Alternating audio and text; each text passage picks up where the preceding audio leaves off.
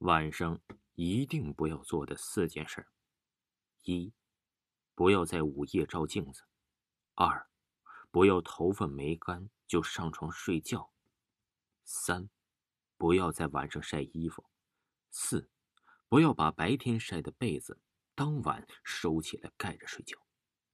否则，我决定还是用个我所知道的真实事情来讲述吧。为了证明故事的可信度。首先来讲，发生在我身上的一件令我至今还很迷茫的事儿。午夜照镜子梳头。这件事啊，还是发生在我的学校。我都怀疑我们这所学校是不是凶宅。学校策划好的八栋楼，最后只盖了七栋，而标在每座楼的楼号却没有任何变化，还是有八号，也就是少了七号楼。我的消息并不灵通，也没有注意过学校没有七号楼。学校上完晚自习都有固定的时间洗漱，到时间就要熄灯睡觉了。我那个时候刚去那个学校，但对于学校这种老掉牙的规章制度，我有我自己的应对办法。也就是他们不让开灯，就自己备灯，熄灯后检查就寝情况，我就等你们过去，然后我再开始我的一轮复习。反正对于我，熬夜也不过如此，养成了习惯是更不在乎了。当然呢，人的精力有限，就像我们英语老师说的 “no 做 no die”，人呢总是要吃点苦头的。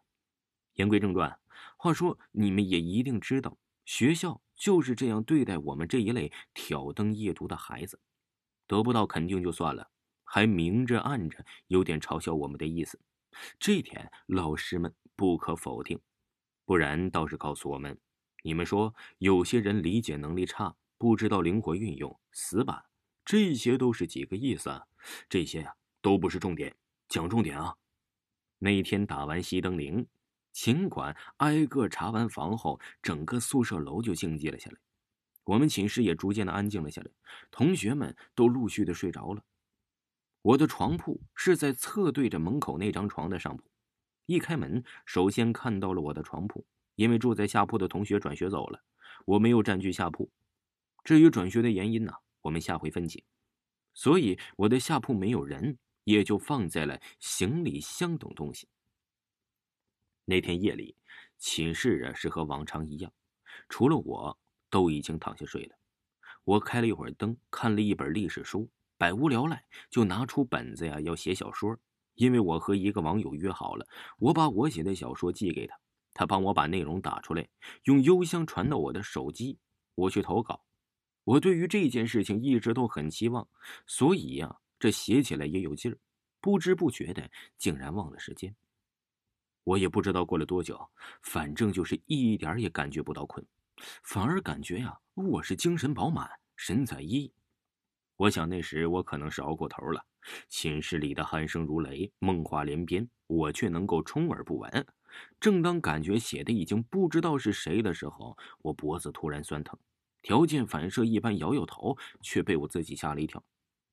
不知道哪个同学呀，是为了方便，在墙上挂了一个镜子。此时墙上映着我放大的影子，影子里的我的脸在一束光亮的眼映下跳动着。猛然看到的时啊，我竟然没有看出那是我。传说半夜照镜子，镜子里的那个你不是真实的你，可能啊是你的前世或者是魂魄。如果你们不相信，可以晚上在梳妆台那里写作业，半夜时候看到镜子里的你，你会突然发现自己会很陌生。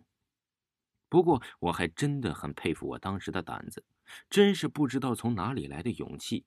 短暂的惊讶过后，竟然还对着镜子。自我欣赏了一番，现在想想当时我自己也是醉了。我想可能啊是自己当时也很无聊，突然发现镜子里的自己也是感觉很新鲜，可能也是被突如其来的惊吓给吓精神了。我没了思路，写了小说就准备收工睡觉。我放下扎着的头发，因为养生上说呀，这头上穴位多，多梳头有很多好处，在这里我就不一一说了。虽然听过老人说晚上梳头不好，但是我还是相信科学。没办法，政治老师说要用发展的观点看问题。我保持着晚梳头的习惯，以前呢都是匆匆梳，不照镜子。那晚，哎，可能是看到了镜子的缘故，很自然的就对着镜子梳了几下。我的头发遮挡了灯光，背着灯光的脸有种奇怪的感觉，也说不出来是哪里奇怪。过后想想才知道，当时镜子里自己的动作很明显的就是慢慢拍。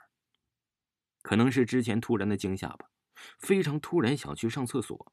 虽然感觉镜子里的我有点奇怪，但是我看到的还是我，没有多想就起身下床，轻声打开了寝室的门。